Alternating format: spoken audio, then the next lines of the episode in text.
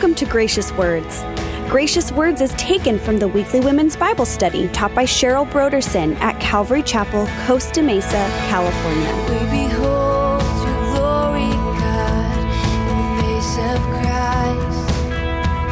It shows us who you are, revealing who you are. Today, we are going to look at a necessary part of our bodies blood.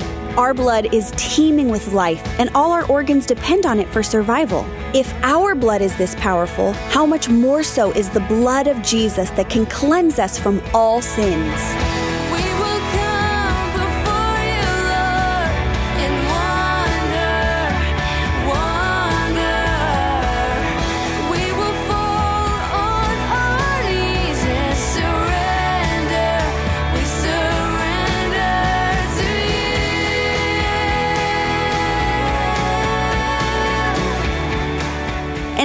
Here is part one of Cheryl's message titled The Importance of Blood. So, I want to talk to you about something that you all possess. You all have what I'm about to talk to you about. You all have this. And some of you, at the sight of it, get very squeamish, like, ugh. And, but you have it. You have it. But if you see it, it will make you squeamish. Some of you might even faint if what's inside of you gets outside of you because it's blood. You all have blood. And maybe because you get squeamish is because if you bleed out, your life bleeds out. Because there is life in your blood. Your blood is teeming with life.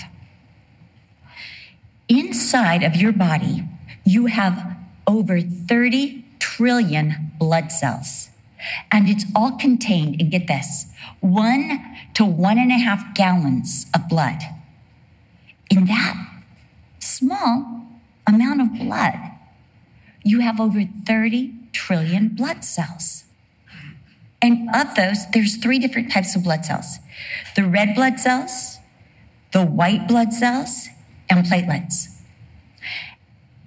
And these three types of blood cells are in a river of plasma that travels throughout your entire body via veins, capillaries, and arteries. Every single organ in your body is dependent on blood.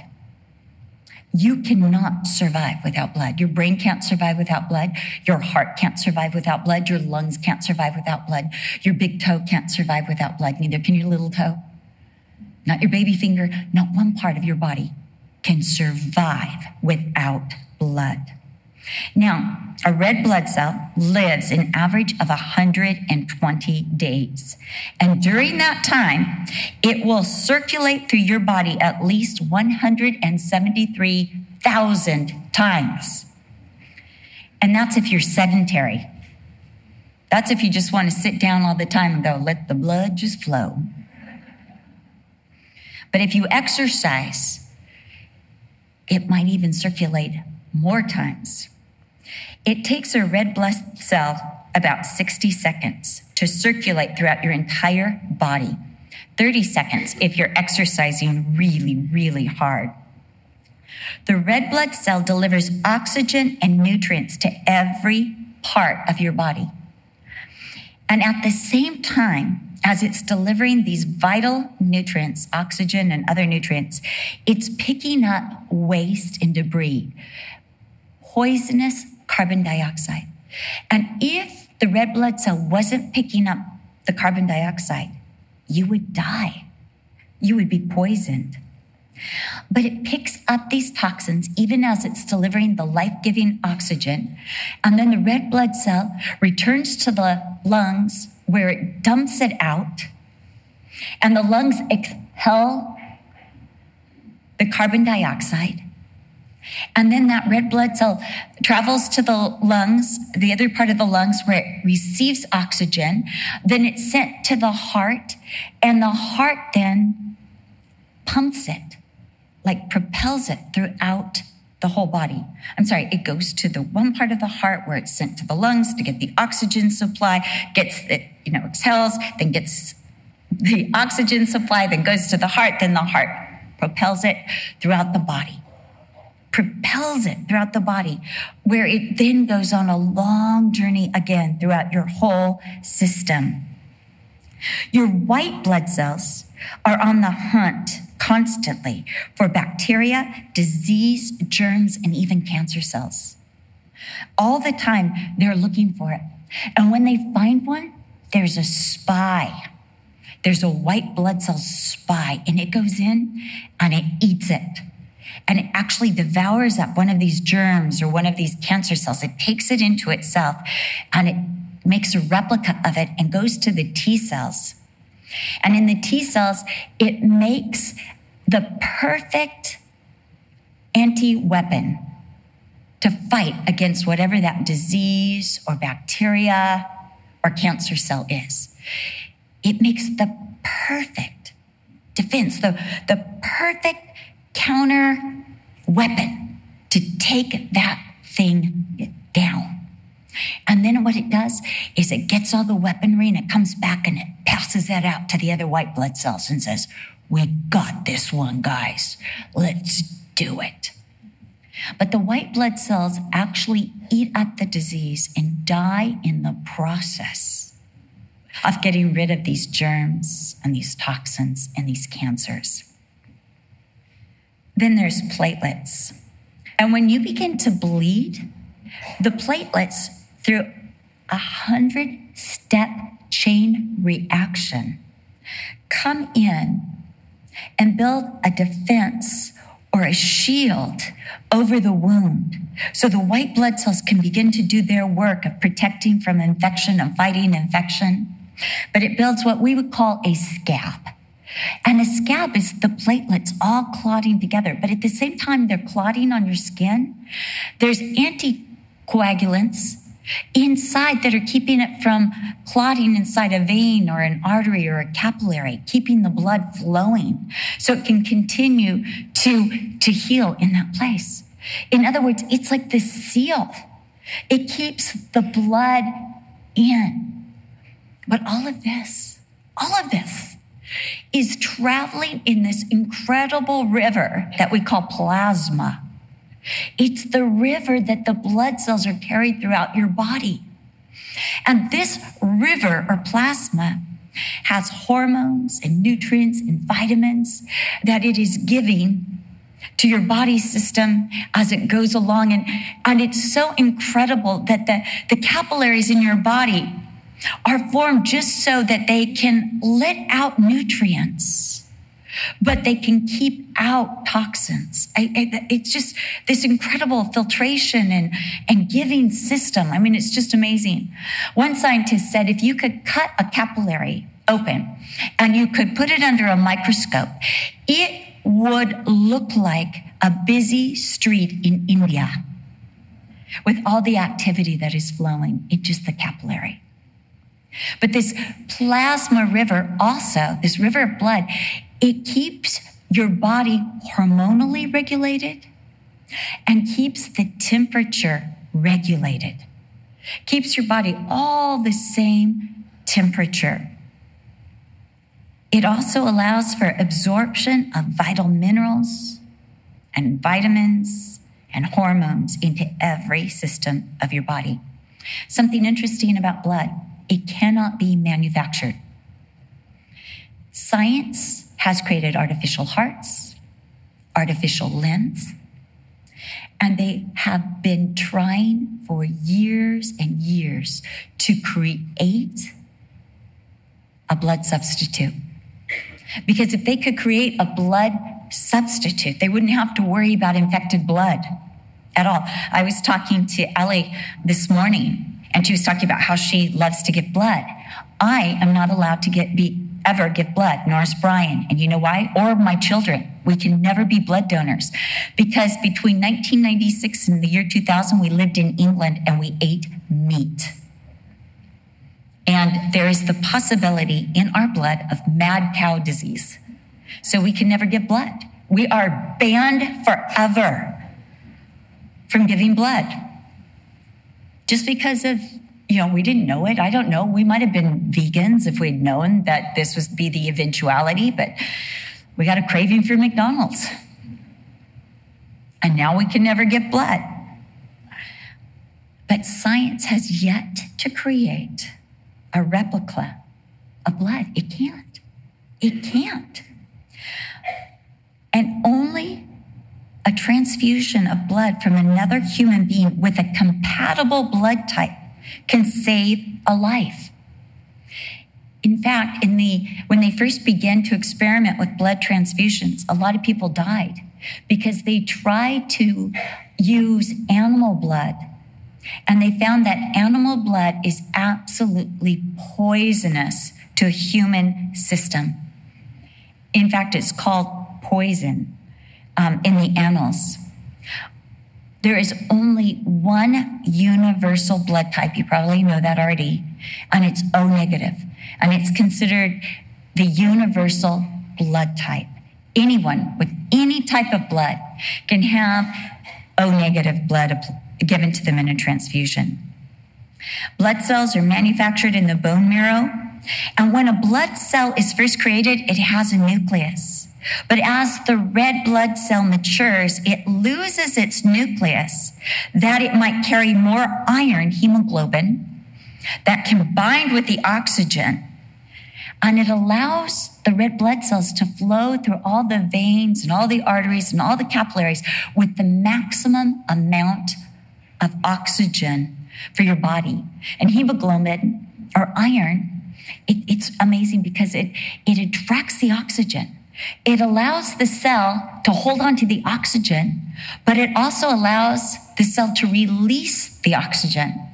Now, I find this fascinating only because when my dad had his stroke, he went totally powerless on the left side. He lost all ability to feel or to to move his right hand or his left hand on the left side.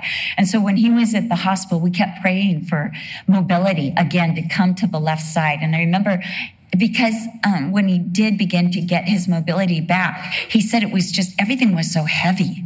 You know, he had to lift his hand and he had to lift his foot, and everything was so heavy. And so my daughter introduced him to Facebook you know, like, here, grandpa, since you're stuck at home, here's something you can do. And he's like, oh, Facebook, never heard of this, you know? So she got him on Facebook. She set him up with an account. And she said, now, grandpa, write a story. And so my dad, it, because his hand was so heavy and it kept hitting all these keys, and he'd be like, my dad, the worst he could ever say was rats. And he kept hitting the keys, we kept, you know, doing it, and he'd have to delete, and he'd be like, rats, rats rats. that, that's bad. So, anyway, it took him four hours to write this story about this parrot that we had when I was a child. I don't know why he chose the story of the parrot that bit Romaine on the ear, but he did. And it took him four hours to write this story about this parrot. And he had just finished the story. And within 10 minutes, he had 2,000 people that had read it. And he looked at it and goes, Close it down. I can't do this.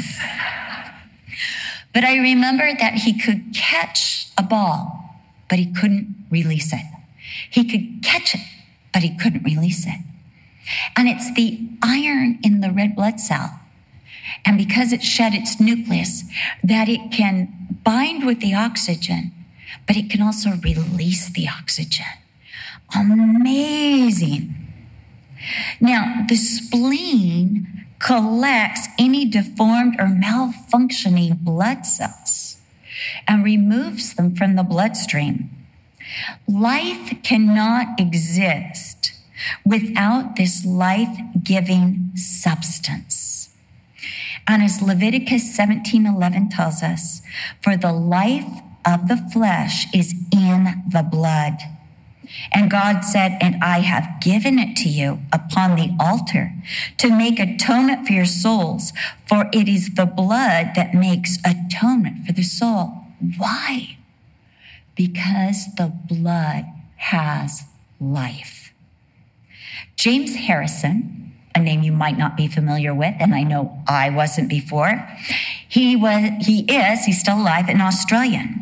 And when he was 13 years old, he received a blood transfusion. And so, when he turned 19, he made a vow that because this blood transfusion saved his life, he would give blood from that day forward. Well, something interesting was discovered about the blood of James Harrison.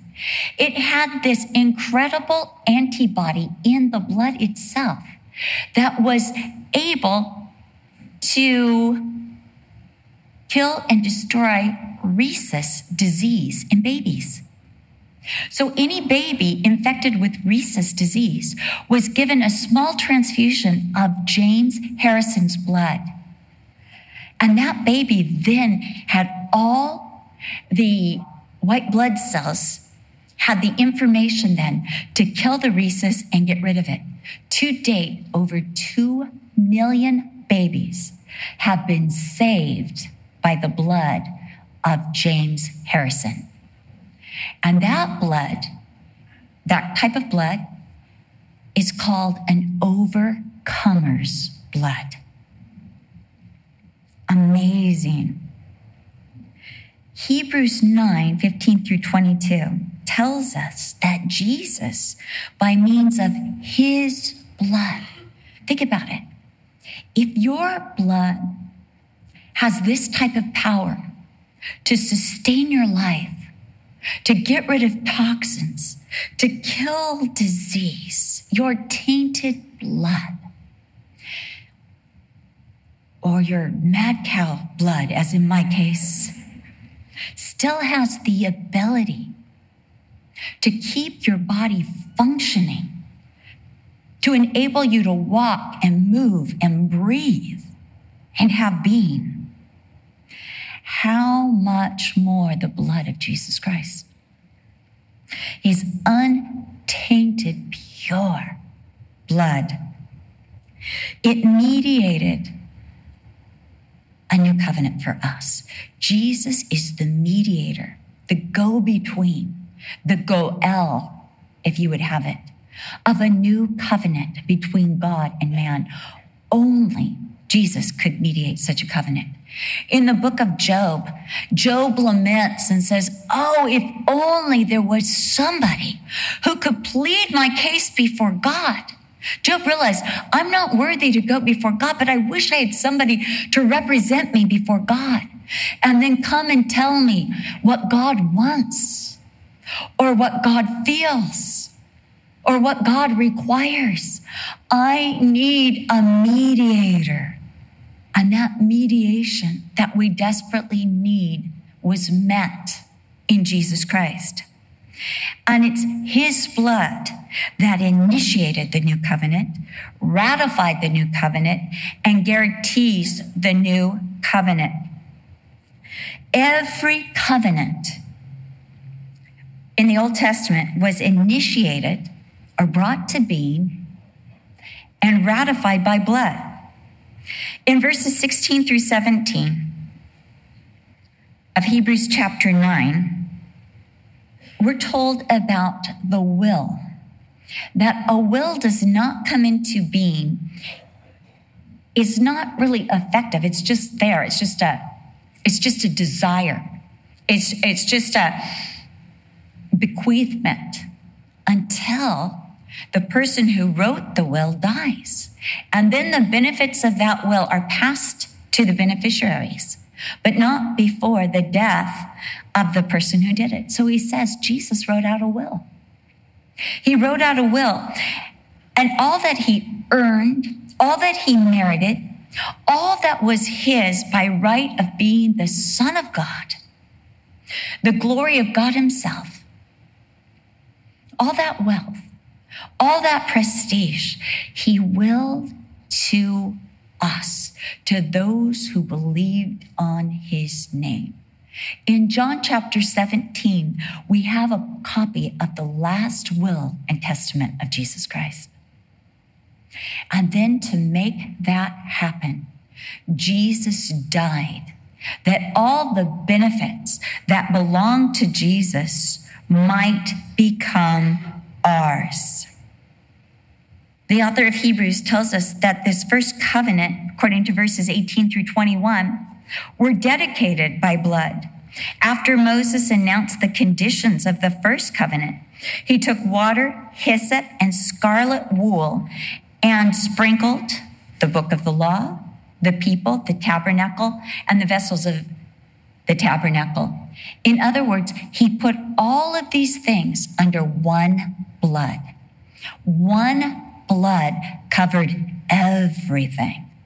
It wasn't that he used a goat's blood for the tabernacle, a bull's blood for the people, a lamb's blood for the vessels of the tabernacle. No, it was one animal's blood that covered it all. Now, the other sacrifices, they required other animals, but that was different.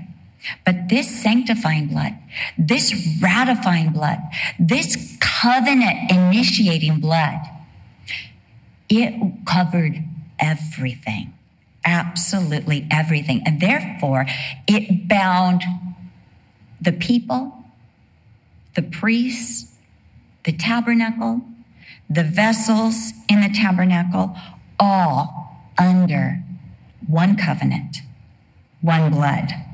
This is the way Moses initiated, ratified, and placed all the people under the agreement and purified all the substances in order to have this agreement with God.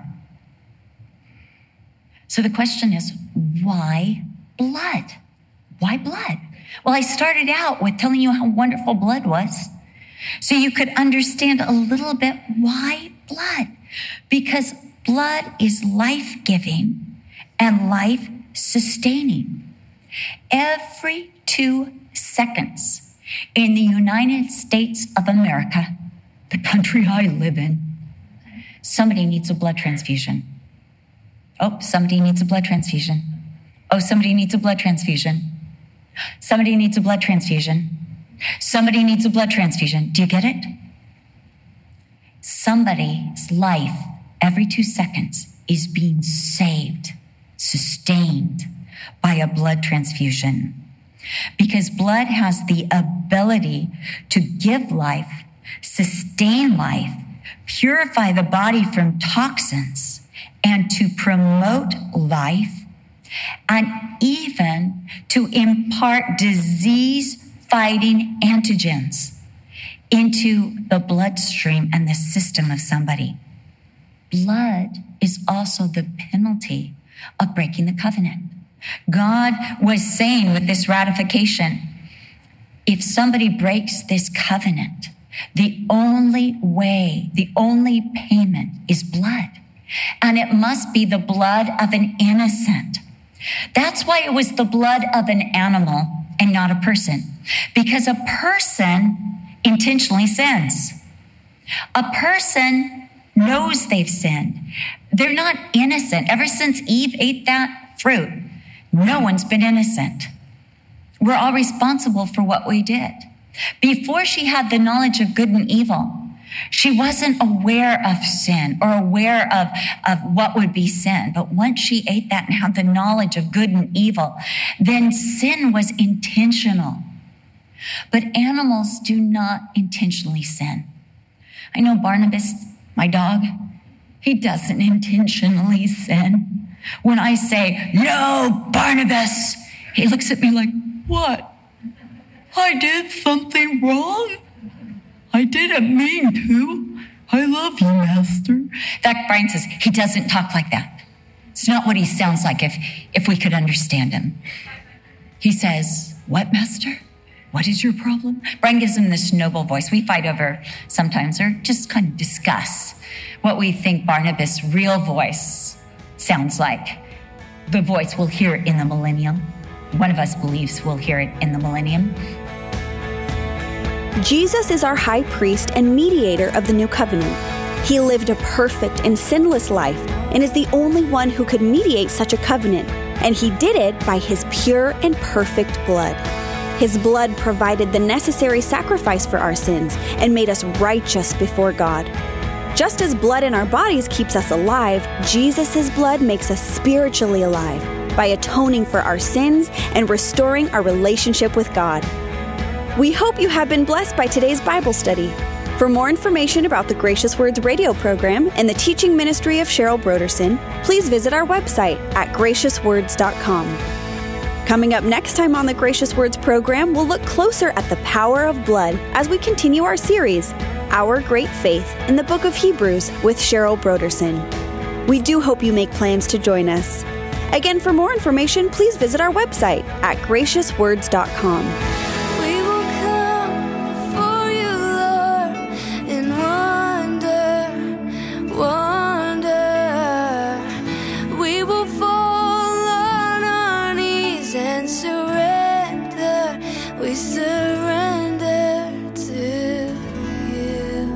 This program is sponsored by Calvary Chapel, Costa Mesa, California.